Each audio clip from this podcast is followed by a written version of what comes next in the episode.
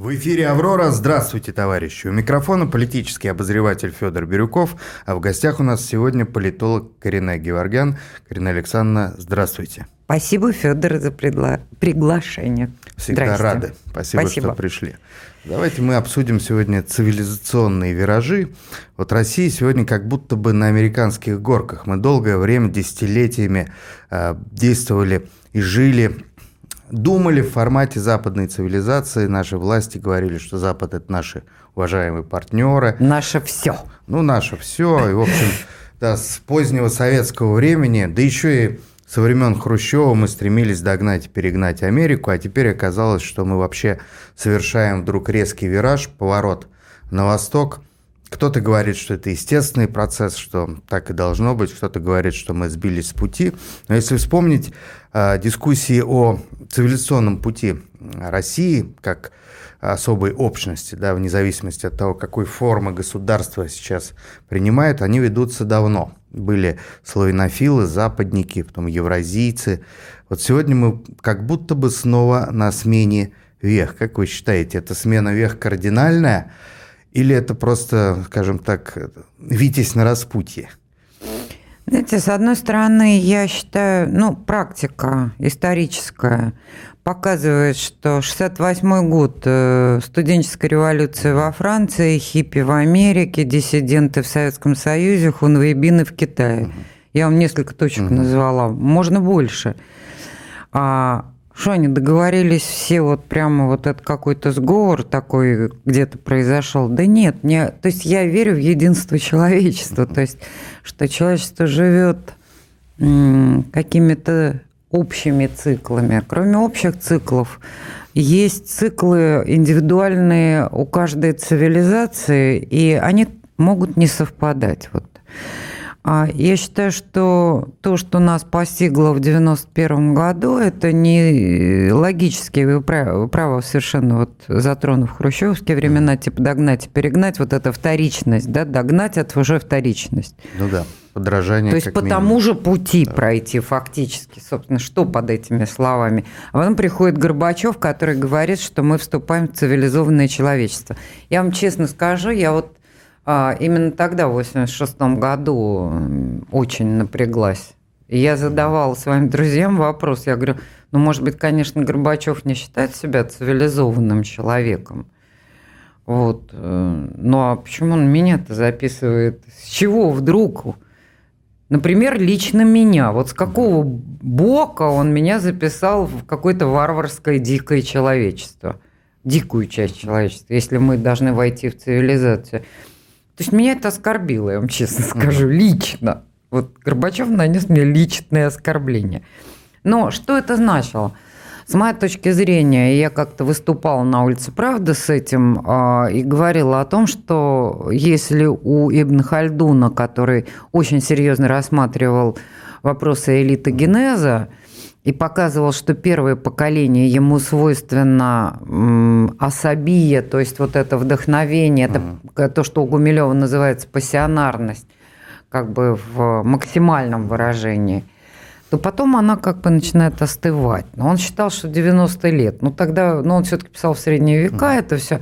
И я так посмотрела, что в общем-то это происходит, этот путь даже короче, где-то mm 70-75. Ну, собственно, так и произошло с советской элитой, по крайней мере, с детьми хорошо упакованных чиновников высокого класса, таких номенклатурных, типа ЦК, там, КГБ и прочее, прочее. То есть людей, которые в руках держали рычаги управления государством. Вот. А их дети были совершенно вот эти вот... Они не были западниками, вы понимаете? Русские западники XIX века это были все-таки в основном люди-то благородные, и со славянофилами они на брудершафт пили и совершенно не дрались, просто спорили. Вот. Э, они считали, что путь России, э, да, собственный путь, ну, насколько я понимаю, они за нее очень переживали, и между нами говоря, как тот же Чаадаев кровь проливали все-таки. Угу. Вот при всем своем западничестве воевали с Наполеоном. Вот. рисковали жизнями. То есть они не были предателями вот где-то в глубине души, да, типа Россия это отстой. Нет, они как раз Россия. Но они считали, что а, многие моменты, которые связаны с передовыми технологиями, достижениями Запада необходимо осваивать. Кстати, те же славянофилы тоже не были столь резкими, и, скажем, Запад они знали достаточно хорошо. Вот, а владели соответствующими языками, и культуру Запада знали лучше, чем Запад знал культуру России. Вот. То есть и те, и другие были членами одних и тех же масонских лож в конечном итоге. Ну, так, все-таки скажем. То есть это... А эти западники, эти были другие западники. Для них действительно солнце вставало на Западе, а все, что было в России, было отстоем. Все было вторично, все было плохое, все было дурного качества, все заслуживало иронии и тому подобное. То есть они не глубинно относились к феномену русской цивилизации. Такая смердяковщина, не будучи, да, своего рода? Ну, не все. Но, например, моему поколению совершенно очевидно, я могу это сказать, наши отцы, часть наших отцов, не все, но часть, ну, в том числе мой, или там отец э, моего одноклассника, э, который э, занимал должность заместителя директора ЮНЕСКО. Очень крупный был мидовский чиновник. Известная фамилия, не буду называть. Вот, понимаете, даже при всем вот этом внутреннем таком, ну, если не диссидентстве, то очень критическом отношении, для нас, например, для нашего поколения, все, что касалось Великой Отечественной войны, было свято. Мы не могли себе позволить даже намека, даже чувства. То есть это было невозможно. Это были наши отцы, которые это все прошли, как э, многие, как, кстати, как рядовые или как очень младшие офицеры. Вот поэтому вот эта тема для нас была святой. При всем э, увлечении Западом. Вот. Э, ну, что греха таить, это правда. И в моде, и во всем это был диктат Запада, по сути. И мы этому подражали, у нас не было собственного. То есть наша элита стала глубоко вторичной. Она потеряла эту самую особию, потому что если в 20-е годы русский авангард, неважно, как мы к нему с вами, вы, Федор и я, к нему относимся, вот, но я тем не хорошо, менее, неважно, феномен русского авангарда, он был таким, что он влиял на мир. Мы задавали тон, мы моду задавали миру. Это же факт, правда? Это, это же любопытно. Поэтому, скажем, э, многие даже западные феномены на фоне наших творцов художественных того времени кажутся ну, талантливыми, но иногда вторичными. Ну, русская классика, допустим, литературная, да, она тоже не менее авангарда была модной и влияла на умы даже западных нонконформистов. И, и да, причем я и, согласна. И Достоевский, я, я как раз хотел привести пример. А, скажем, я побывала в музее Магрита в Бельгии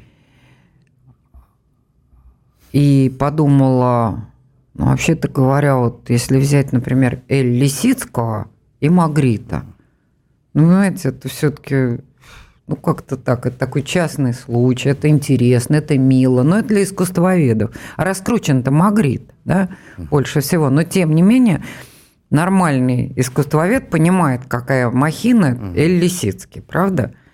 Вот, на выставке которого, кстати, очень хороший она то ли долго действующая, то ли даже часть постоянной экспозиции Музея современного искусства в Братиславе.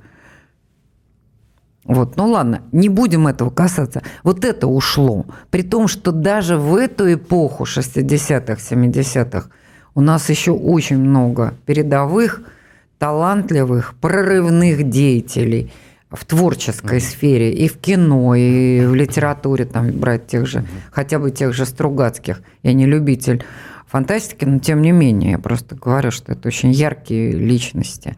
А на сегодняшний день вот эти не западники наши, они, собственно говоря, идут по парадигме э, Кшиштофа Бжезинского – который считал, что в великой шахматной доске, он что говорил, что Россия должна стать ази... азиатской страной. Да. Я не против Азии. Как вы понимаете, я сама азиат перед вами сижу. Поэтому я не считаю сопоставление вот это вот с плюсом и минусом да, феномена с культурной точки зрения Европа-Азия. Оно некорректно вообще. Но с какой стати? Россия, расположена и там, и там, она имеет э, соответствующие связи глубинные и с азиатскими цивилизациями, и с европейскими. И вообще она сама по себе.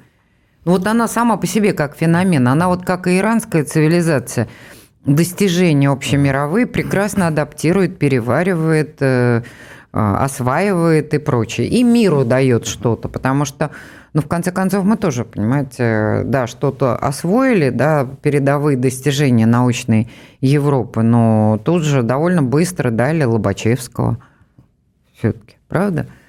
Или Менделеева того же. Ну, хотя бы две фигуры вот назовем. Или там начало 20 века, Павлов, да, Нобелевская премия не, не так просто все-таки тогда не давали. Безусловно. А, ну вот и имперская Россия, и Советский Союз, они дали и нам, да, как народу, и миру плеяду целую личности, которых признавали безотносительно их там идеологической принадлежности. И, допустим, мы можем по-разному относиться к, и к Бунину, к Шолохову, к Солженицыну, да, это люди противоположных моих взглядов там, но тем не менее они как бы признаны в мире, несмотря на то, что они представляют разные парадигмы. Но вот сегодня э, на, скажем так, взгляд такого обычного гражданина создается впечатление, что э, если мы отдельная цивилизация, то мы зашли в цивилизационный тупик, эм, похожий на, скажем так, времена падения Римской империи, когда нас завоё, скажем так, э, идет ползучее завоевание варварами, другими, которые замещают старую одрехлевшую одрехлевшую В России элиту. имеете в виду? Да, одрехлевшую элиту прежде всего. Вот создается Нет у, у меня такого так... ощущения. Нету? Нет. А Нет. ощущение чего? Вот если вернуться к метаморфозе, ой, к метафоре американских горок, мы по-прежнему как бы ведомые, мы действуем в чужой парадигме. Вот эти мы в переходном, миражи, нет, мы в переходном состоянии, когда мы выходим на принцип самостояния, когда мы не крутимся как флюгер к западу, к востоку, нас э, там не полюбили, э, мы бросаемся сюда, это все ни к чему совершенно. А я вообще считаю Россию и как государство, и как цивилизация, пожалуй, при всех самокритика, конечно, хорошая штука, но в пределах определенных. Ну, послушайте, вы на карту посмотрите, и вы поймете, что, наверное, мы один из самых удачных проектов. Так в том-то и дело. Истории. Кар- карта нам, особенно карта Советского Союза, она служит упреком нам, живущим, потому что многое потеряно. Хорошо. А попытки скажем так, нынешних властей, правящего класса, и в том числе культурной интеллигенции, которая кормится а, у трона, а, приписывать только себе вот это наследие, они приводят, по сути дела, к потерям и разбазариванию. Слушайте, я уже это говорила в других эфирах, на других ресурсах, но с моей точки зрения, те, кого вы упомянули, напоминают мне а, серьезно тоталитарную агностическую секту. Знаете, какие признаки? То есть такое впечатление, что они владеют каким-то эзотерическим знанием, Поэтому они свысока относятся вот к этому большинству, которые профанов, которые вокруг них, и могут вот так вот свысока им что-то говорить. При том, что я не уверена, что все они знают, что такое гностицизм. Но... А вы кого имеете в виду в этом Да случае? всех я имею в виду, хотя бы, там, не знаю, ну, образованный человек, правда, сил. очень образованный человек, э, окончивший мой институт, mm-hmm. талантливый очень человек, э, пишущий под псевдонимом Борис Акунин. Mm-hmm. Ну, мне даже обидно, mm-hmm. что столь талантливый человек как бы вот вступил в эту секту. Я не о них говорю даже. Поскольку а. они-то, они-то вот, либералы, да, можно их условно назвать. Я не знаю, как их называть. Вот я считаю их тоталитарной сектой. Ну вот э, депутат Анатолий Вассерман. И ведут они себя агрессивно, как тоталитарная секта. Э, либералов тоталитарной секты. Но оставим это как бы. Да, в принципе, многие говорят, что, и я согласен, что наши российские либералы, так называемые, еще с э, конца 80-х годов, как минимум, как я их наблюдаю, они, безусловно, тоталитарные. Я помню, э, как они поступили в октябре 93 года, когда расстрел парламента приветствовался именно либеральной частью, которая части была во власти, частью на улицах. Все это мы помним.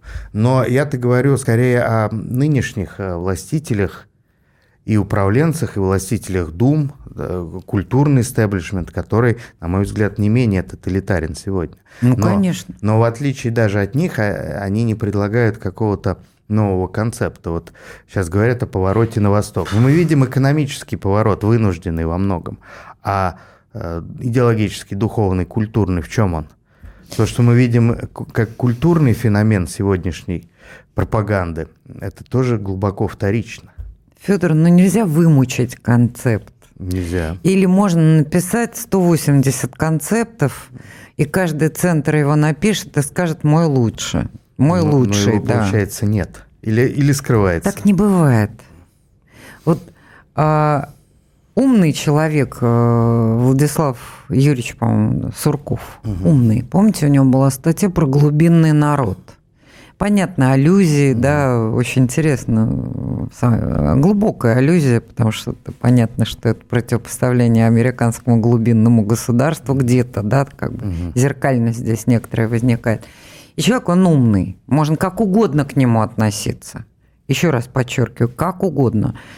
Мне доводилось его видеть, и я знаю, я вижу, насколько живой ум, схватывающий у этого человека. Это тоже серьезное, очень высокое качество, с моей точки зрения. Опять же, не рассуждая о том, каких он взглядов. Но дело в том, что, понимаете, есть такое понятие у Юнга, по-моему, да, коллективное бессознательное. Да. Вот.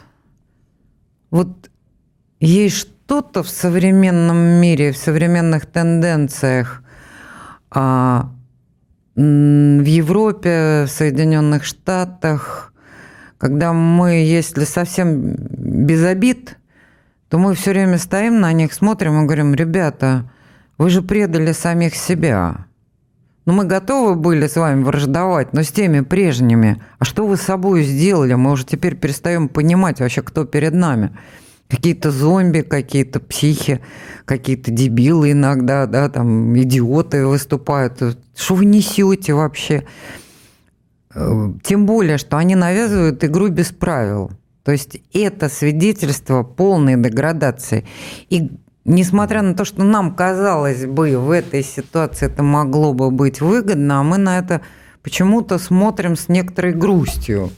Так это вот я пишу, да, то есть грустью и удивлением. То есть мы готовы были бы с ними сражаться, но честно, да, вот давайте выйдем в чисто поле, вот рыцарский турнир, давайте будут правила. Они говорят, не-не, правила наши, и мы будем их менять каждый день. Э, джентльмен дал слово, джентльмен взял слово, да, то есть вот это вот. Мы говорим, ребят, ну это уже не джентльмен, говорим мы. Они говорят, плевать совершенно. То есть, но они точно так же относятся и к своему, своим народам. Это надо тоже понимать, что они сделали собственными народами. Вот эти элиты. Это отдельная песня. Вопрос. Легитимируется ли это – вот в этом сознании глубинного русского народа. Нет, не легитимируется. И вдруг он встал.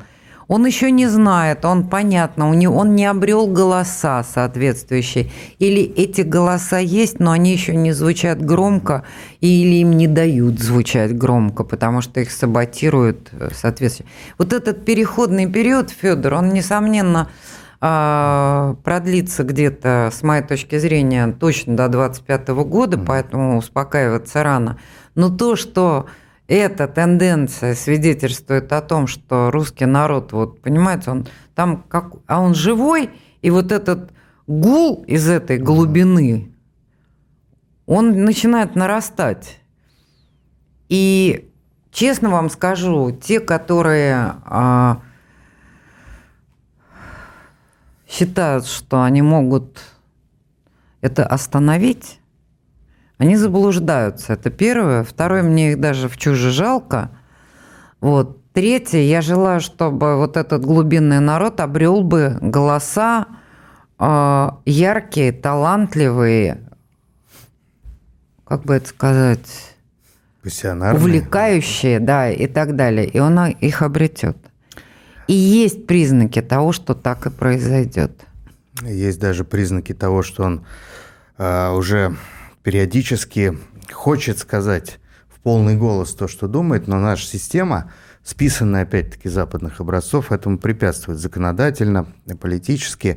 Есть мнение, что наше, наш истеблишмент, так скажем, да, финансовый и политический, вступил в это противостояние с Западом по причине того, что западные бывшие партнеры просто не э, усадили их за один стол и не стали разговаривать на равных. Не только Обида. в этом дело. А, знаете, давным-давно тем, у кого не было миллиардов, было ясно, что все, что вот эта новая советская, постсоветская элита непосильным трудом скопила, и в том числе и вывела на Запад, все у них отнимут.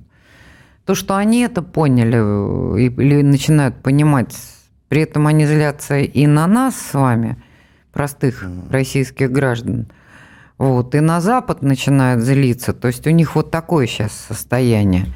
Они не могут перекраситься быстро. То есть некоторые из них есть такие самые ловкие, они быстро перекрасились в очень таких громких патриотов. Вот, и каждый день где-нибудь звучат. Вот. Но я как-то, вот, понимаете, я как в прозападничество наших либералов не верю, точно так же и в этот патриотизм не верю, и народ не верит. А это я могу говорить совершенно mm-hmm. спокойно, потому что а, за последнее время как-то вот повысился уровень моей узнаваемости на улице, и поскольку я бываю в разных регионах России, вот это они а, одну важную для меня комплементарную лично мне вещь говорят – для меня это было неожиданностью. Понимаете, обратная связь, ведь, ну, я там с вами разговариваю, как у себя дома, да, у вас в гостях будучи. Вот. А людей не вижу, а люди смотрят в каких-то количествах. Вот. А, не все, не, но общая тенденция. Вот меня это удивило, например, они, а, не сговариваясь, а, в разных регионах мне говорили спасибо вам за то, что вы открываете путь для надежды. Вы как бы показываете те аспекты, которые другие не показывают. Не знаю, так ли это, но вот такой комплимент мне делали. А второе, что мне говорили, скажите там вот на телевидении, чтобы убрали этих крикунов, патриотов, они нам не нравятся. Ничего. То есть наш народ далек от крайности, он все время выбирает, ну где-то вот этот глубинный народ выбирает царский путь. Причем если я-то думал, ну хорошо, когда сегодня вот мы вышли с известной уже всей публике дружелкой, угу. которая там, небось, воет где-то да, у ваших администраторов, вот. И женщина, ну, лет 90. Угу. Она тоже там сказала, спасибо, я вас узнал. Да, спасибо, спасибо. Вот. А то ко мне 20-летний подходит, вот это меня больше удивляет, понимаете? Потому что я все-таки человек, ну, поколения совсем-совсем другого. 20-летние в Питере, например, ко мне подошли. Несколько человек, несколько парней. Вот уж удивило. Мне казалось, что Питер даже еще более, как бы, да, такой, а, ну, либеральный город, чем Москва. Либеральный или анархический? Неважно сейчас. Питер вот они свободный. подошли. Оказывается, они смотрят тоже. Вот для меня не только, то есть это люди разных поколений из разных регионов России. И они критически мыслят, они приглядываются, и они не торопятся делать ставки и выбор. Они только одно понимают, что такая корова нужна самому, что, в общем-то, мы страна не хуже других и не потому, что у нас прорывы, космос, 9 мая и, угу. и прочие разные Суворовы, Кутузовы и так далее, и Александр Невский. И не только поэтому. поколений. Да, да, совершенно верно. Не только потому, что у нас есть это прошлое. Вот. Оно важно, но оно, знаете, переусердствовать э, в апелляциях к прошлому, это тоже, между нами говоря, небезопасно. Вот все время, да, идти спиной вперед. Не пойдет такой номер. Вот они пока присматриваются, этот глубинный народ ждет, он что-то выковывает, в нем что-то выкристаллизовывается. Этот процесс, еще раз говорю, точно будет идти до 2025 года. Будет выкристаллизовываться новая элита. Старая, которая компетентна, она перекрасится. Ну что, зачем работу терять, да? Мало ли что они там у себя дома будут говорить. Но если они будут хорошо работать, почему нет, да? Как это у большевиков, спецы, да, назывались. Вот вы вспоминали Суркова, умный да. человек, и вот он-то как раз Ой, сегодня не, не участвует, да, и, в общем, в опале, можно сказать. И как и многие, многие представители власти, у которых было свое мнение, с, э, ельцинские там министры, многие потом и даже Коржаков, да, если вспомнить, все это умные люди, которые, в общем, оказались не у власти. А вот сохраняются-то те, кто умеет вовремя перекраситься, что не может так всегда не, было. Не, нет, не свидетельствовать о качестве системы. Любые э, демократии, тоталитарные государства Слушайте. в период силы, они проводят ротацию э, политических кадров, управленческих, а у нас этого совершенно не видно. Знаете, у нас, наверное, таких рекордсменов нет в истории как э, министр э, внутренних дел Франции, который при Людовике XVI был министром, потом угу. при революции, он всех пережил. Так вот, если я не ошибаюсь, он свою политическую ориентацию менял 18 раз. На 180 градусов целиком.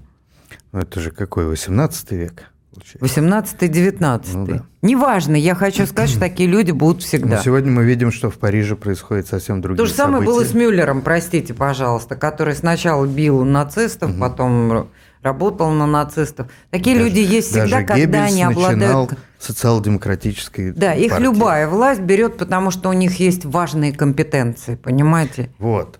Правильно вы заметили, власть берет. А у нас власть окуклилась, она не берет никого, ни из оппозиции, ни, не выращивает новых. Мы видим 20-30 лет примерно одни и те же лица в правительстве, во властных структурах.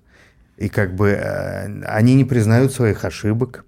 И вот глубинный народ, вы говорите, он кристаллизуется, он, он обдумывает вот эту дистанцию, которая растет между государством и обществом. Давайте скажем честно – а сейчас неважно, какой сценарий окружал эпизод с нападением на Кремль. Но это очень интересно. Хотя мы, наверное, долго Давайте вынесем узнаем, это за скобки. Не узнаем правды. Может, и узнаем, может, мы все узнаем. Но в данном случае все сценарии, какие возможны, а, от, э, отрицающих друг друга, да, совершенно, и так далее – можно рассматривать, да, на досуге и не в публичном пространстве. Я бы не хотела это делать в публичном пространстве. Вот мы вынесем за скобки оценку этих событий, обсуждение этих сценариев. А вот как символический акт, как вы думаете, вот на этом коллективном бессознательном, он как должен отразиться?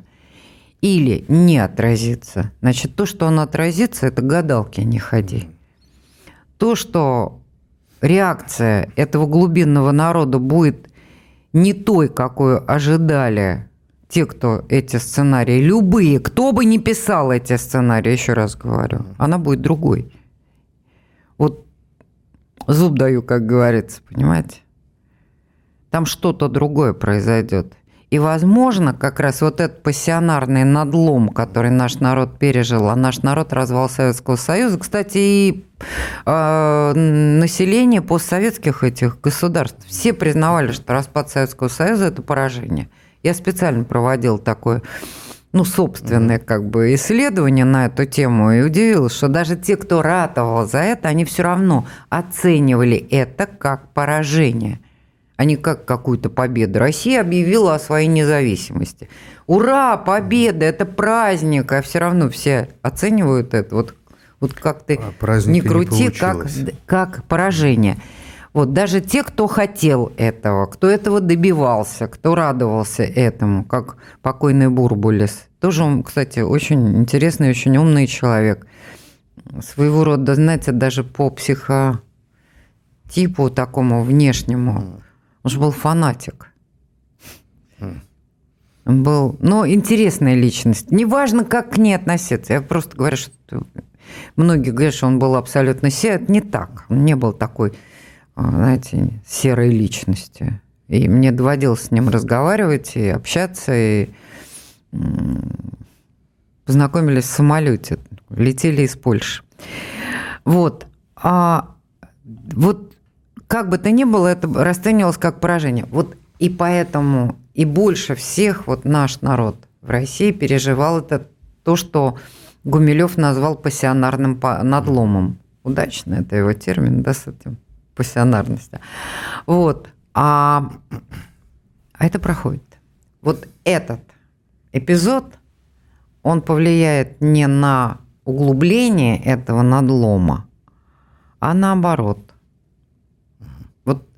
Всегда, знаете, как э, мой израильский коллега кричал на своих э, сограждан, на израильтян в моем присутствии, они русских обсуждали, а он, значит, по-английски им, ну, это из-за меня, они там не на иврите, а по-английски говорили. Вот, и он крикнул эту фразу «Забудьте, говорит, русские, может быть, и иррациональны, но они не глупы. They are not stupid. То есть вот это мне очень запомнилось. Да, эта реакция, но она будет иррациональной. Для, с точки зрения Запада, с моей точки зрения, она вполне обдуманная. Именно потому, что она глубоко будет обдуманная.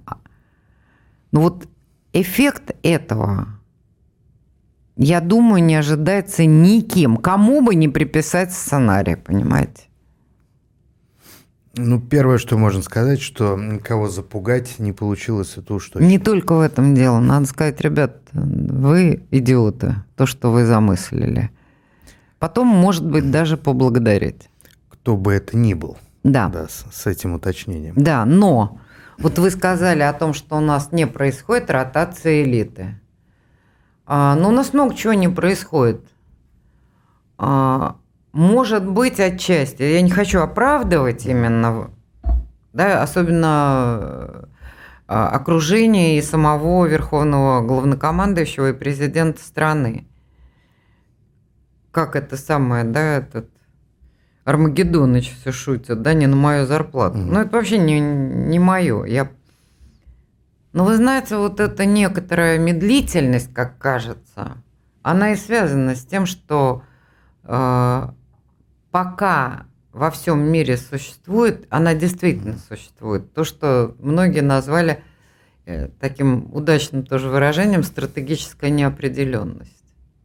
Понимаете? А вот в стратегической неопределенности ты делаешь движение, а ты можешь достичь обратного результата. Понятно, mm-hmm. да, говорю? То есть они Попасть сознательно, не туда, ударить не сознательно туда. выбирают консервативную тактику? Пока да, выжидательную тактику. Ведь, а, да, в том числе Путин, например, э, показал, что неожиданное решение он тоже может принимать. Сирия была неожиданным для Запада решением. Сирия, вспомните. А это было реальное действие. А сейчас идет э, разведка боем. Условно, конечно то Лавров там ездит, мы пытаемся прозондировать почву. Ужас, ужас творится в наших посольствах э, в бывших советских республиках. Это вообще выкрасить и выбросить, говорю это откровенно, ужас. Даже не хочу цитировать, просто чтобы, ну, совсем уж, ну, все равно жалко. Не хочу людей подставлять. Может, они и люди-то хорошие. Но то, что никакими компетенциями они не обладают и заваливают работу на постсоветском пространстве, я еще удивляюсь, как казалось бы, абсолютно считавшееся пронатовским, прозападным руководство Грузии, как мудрее угу. себя ведет и ждет, когда, наконец, Россия опомнится.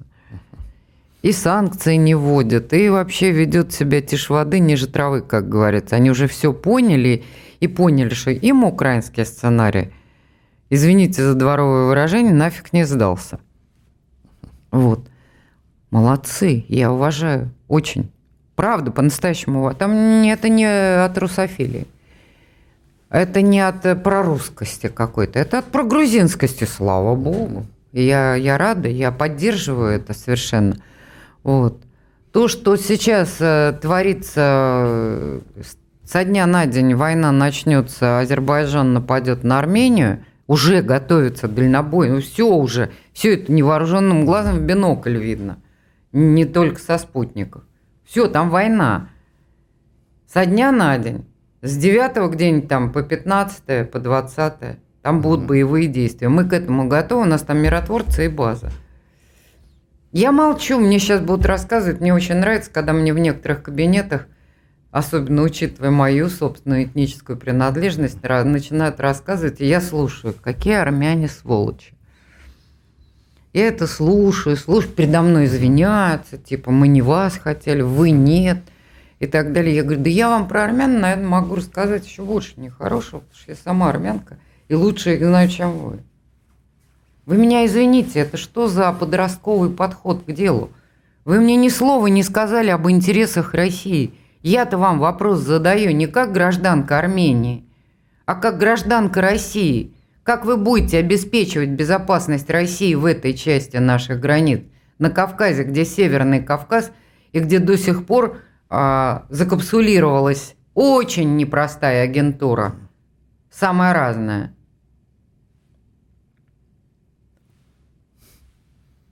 Я говорю, вы, тактика. не надо мне рассказывать про плохих армян, хороших азербайджанцев, или наоборот, про плохих азербайджанцев и хороших армян. Это вообще о чем?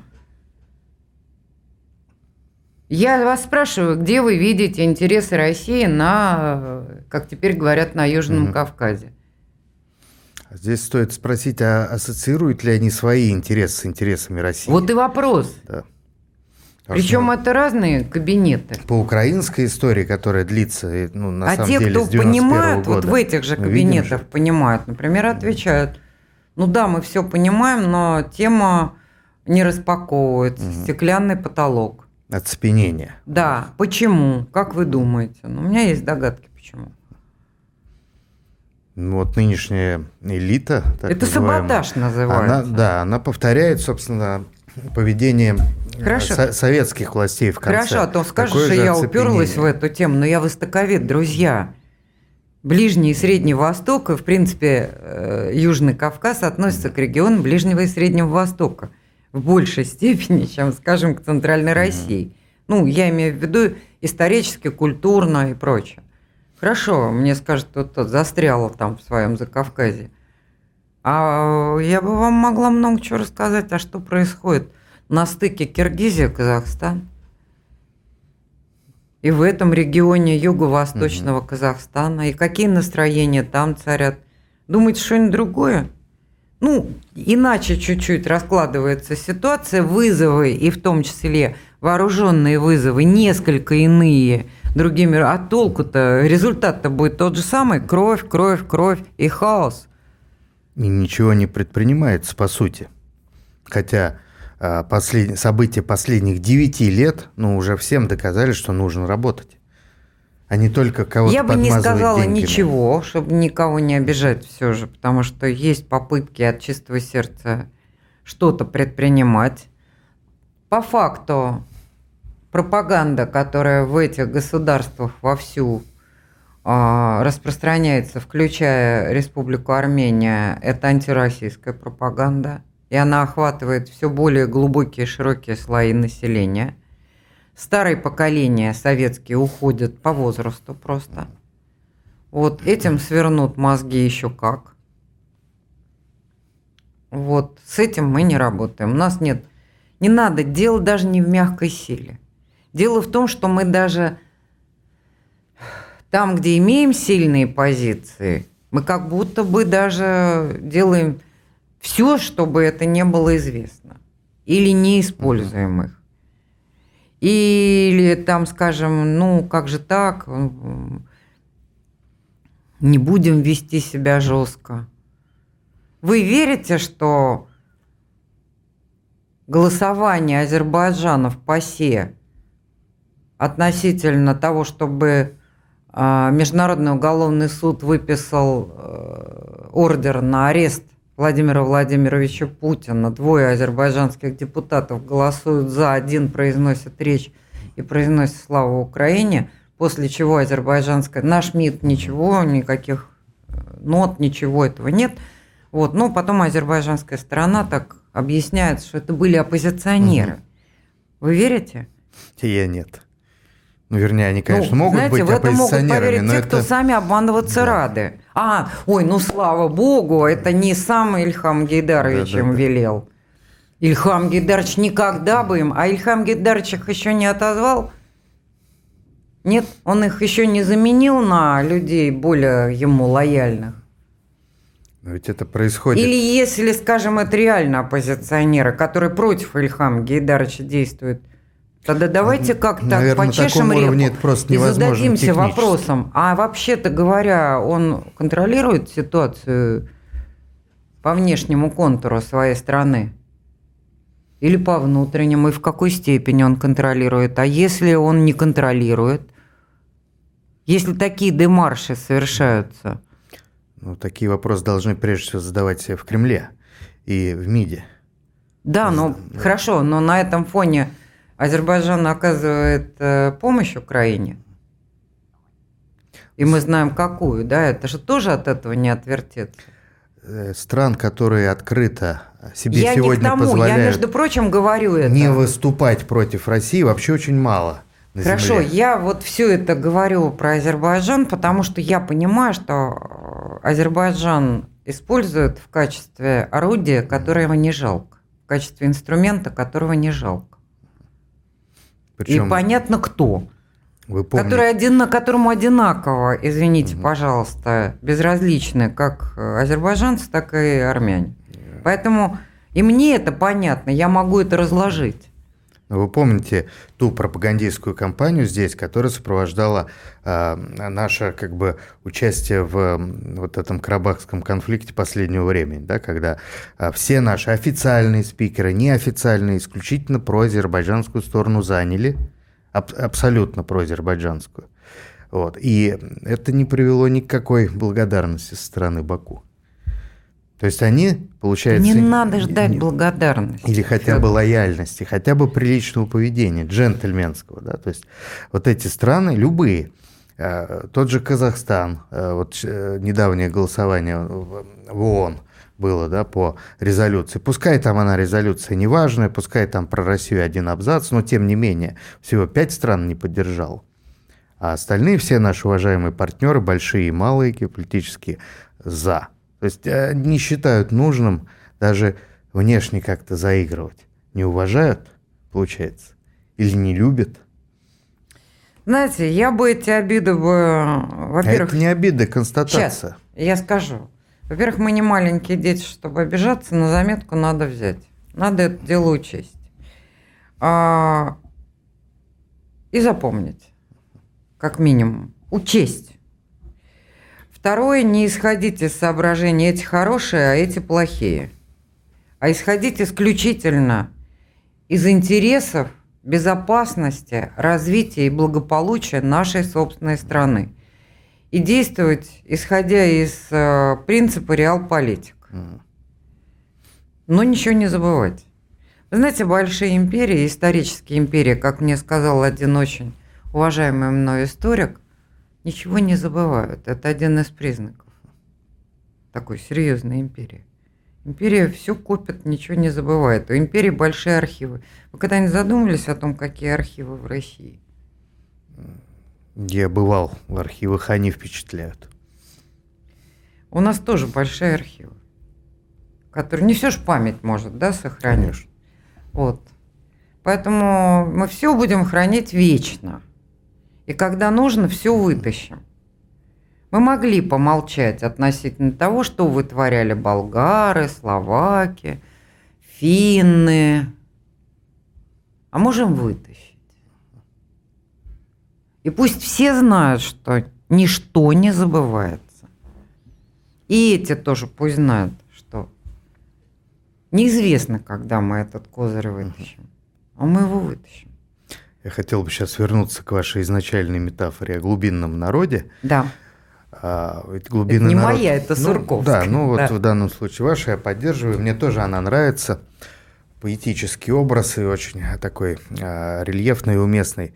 Но ведь глубинный народ не забывает ничего и к своей власти. А вот а, ассоциация себя, гражданина, с властью, она а, сегодня как раз уменьшается. И все больше и больше глубинный народ – набирает глубину куда-то, к потерянной советской Атлантиде, к граду Китежу или к какому-то выходу да, с, с другой стороны Земли. Но власть, по ощущению многих, даже людей противоположных политических взглядов, она э, усиливает собственное одиночество и даже не пытается выйти на контакт с населением. С населением народ... именно. Знаете, почему я так да. думаю? Вот у нас э, в Москве не, да, не дают разрешения на массовые мероприятия, поскольку ВОЗ не велит пока, угу. Всемирная организация здравоохранения, кроме как э, ну, известной партии «Единая Россия» и там, всевозможным чиновникам, включая первое лицо. Так вот, чтобы попасть на праздничное мероприятие в Лужники, просто так патриот – Э, за путинец какой-нибудь не, по, не попадет туда. Он должен либо, значит, ему выдать билет, либо он записаться, чтобы за деньги пройти. Мои ребята написали плакат, когда там появился Путин в Лужниках. Mm. А в 20 феврале, по-моему, 22 года они сами написали плакат, ну, забавный, написали «Богема за армию». Угу. У них его отобрали. Вот. Да. А мне говорят, это что? Карина Александровна, вот вы объясните, это что? Они сами его рисовали полночи, понимаете, чтобы развернуть. Богема, они действительно там театральные вузы и так далее, они mm-hmm. хотели показать, что а мы не хотим быть вот этими нет войне, которые mm-hmm. там собственную страну предают. У них это все отобрали. Но это все известно. Ну хорошо. Это всегдашнее бюрократическое. Я считаю, что это тоже общее явление везде и всегда, на Не самом всегда. деле. Но этот глубинный народ пока еще, с моей точки зрения, это мое личное, может быть ошибочное убеждение, он с вилами никуда не пойдет. Он же не глупый народ, сейчас с вилами идти он и с уже другими походил предметами. 90-е годы, он еще это все помнит. Вот, 30 лет, да, поколение серьезные. Потрясающее, очень интересное поколение 20-летних. А, мне очень оно нравится. Оно очень перспективное, правда, немногочисленное, но тем не менее. Чуть более многочисленное, чем вот э, те, которые рождались в 90-е все-таки. Потому что демографическая яма, там был выход, да, уже демографический, в том числе. А они сейчас прислушиваются, принюхиваются, прищупываются и ищут. Вот. Они не будут торопиться они не пойдут за козлами-провокаторами уже. И вот эта новая элита, ну, увы, увы, да, ну, без потерь не бывает, и без кризиса не бывает. Мы будем переживать этот кризис на море обратно. Перетягивание каната. Вот это, а, верхи пытаются доказать, что они могут. А низы не понимают, могут. что если скинуть эти верхи сразу, то что всегда народ будет недоволен властью. Любой, даже самый лучший, как потом выяснится, да? Всегда. Не бывает хорошей власти. Всегда у себя дома кто-то там все равно критично Это будет к этому показательство относиться показатель психического здоровья народа, когда он недоволен властью. Ну, я не знаю, но тем не менее, куда-то надо начать на кого-то. Но быть недовольным и презирать – разные вещи. Ну, и вот именно. Поэтому, а ну-ка мы сегодня скинем этих. А кто на место них придет? А где эти компетентные? Ну, тогда давайте медленно наберемся терпения, сцепим зубы. Это война. Вот как Советский Союз, он в июне 41-го моя бабушка рассказывала, что в очередях они говорили, вот мы за два месяца до Ла-Манша. Хотелось бы, чтобы... А потом появились другие наше командиры. государство, цивилизация и народ не наступали постоянно на старые грабли. Не бывает. Как ну. поет мой единственный действительно очень, я считаю, талантливый человек Тимур Шаов. А чему жизнь учит? А ничему она не учит, понимаете? Но ведь архивы есть, все записано. Архивы есть. И это как раз вот то самое бессознательное. А вот для того, чтобы был бы порыв, там нужны лозунги, плакаты, символы, там нужны талантливые, яркие люди, которые сделают это убедительным. Когда это отзовется и срезонирует с этим бессознательным, понимаете? Пока этого нет. Поэтому революция пока в, нашей, в наших условиях невозможна, тем более, что все революции происходят на подъеме, а не на спаде. А мы не на подъеме. Мы просто удерживаем пока. Революция это очень любопытная быть ситуация. Духовный, Знаете, мы с другом культурный. написали статью, которую не очень популяризировали, честно вам скажу. Причем я понимаю, почему. Мы написали заголовок такой, японская или финская. Понимаете? И, те, и та, и другая войны, ну, прям, скажем, мягко, да, не бог весь что, в смысле, неудачи. Но японская привела к семнадцатому году в конечном итоге, потому что элита ничего не осознала. Но срок-то, в общем, приличный, согласитесь. 13 лет прошло. За 13 лет, ого-го, Столыпин что-то там пытался сделать. Я не, не сторонник, я сейчас ни, ничего не могу и не собираюсь о Столыпине говорить. А вот финская с ее неудачами, она в результате привела к победе в 45-м. Понятно, да? То есть вот этот опыт, вот это вот шапка закидательства, вот эти вот э, неверные решения, связанные с реальной mm-hmm. войной, да, административные и тому подобное, они много к чему привели. Много. И, собственно говоря, именно по результатам, как я понимаю, той самой финской, а, Сталин стал строить, дал приказ э, строить э, ну, основы для эвакуации заводов за Уралом. Ведь это можно, конечно, так красиво, фигура речи, да, в чисто поле. Но это не чисто поле было. Это бараков там для людей не было, жить, может быть, и негде было. А вот для завода, для того, чтобы станки установить, да, соответствующим образом, они начинали работать через неделю-две, их привозили, монтировали, и все, уже завод начинал работать. А это, а потому что 39 -го года это все готовилось для этого почвы. То есть, смотря какая война, понимаете? И вот вопрос для нас специальная военная операция может стать японской, а может стать финской. Но а, с, с Будем надеяться, зрения, что финская это вообще лучше. А лучше, война. чтобы была победа. Причем мы правда имеем весь этот потенциал для победы. И народ проснулся. Понимаете? Он проснулся, он просыпается спокойно. И интересный мультик «Иранцы» вдруг mm а, распространяется мультик, значит, там за столом медведь, олицетворяющий Россию. Я вам пришлю за рамками эфира. Вот. А, зубр белорусский. Угу. А кто третий? Третий зверь лев. Это кто? Иран? Иран. Угу. Причем прямо вот он, знаете, там, когда он звонил, он в гости приходит, mm-hmm. они там просто что-то пируют, пироги едят. Каждый приходит со своими подарками mm-hmm. вместе. А медведь там чай разливает, самовар ставит и так далее. Вот.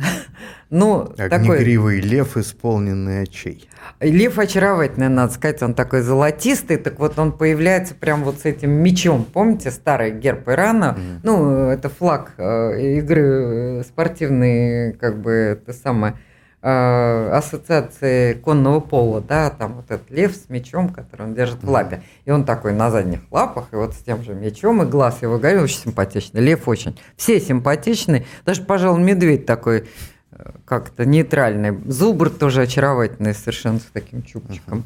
И так далее. Надо сказать довольно любопытно. Почему-то, и в том числе, вот посмотрите, вот создали вроде бы, казалось, ну невинный мультик, распространяется, а в Иране пророссийские настроения в обществе совершенно не распространены. Ну и антироссийские, наверное, тоже. Антироссийские есть. Больше, чем пророссийские пожалуй. Угу.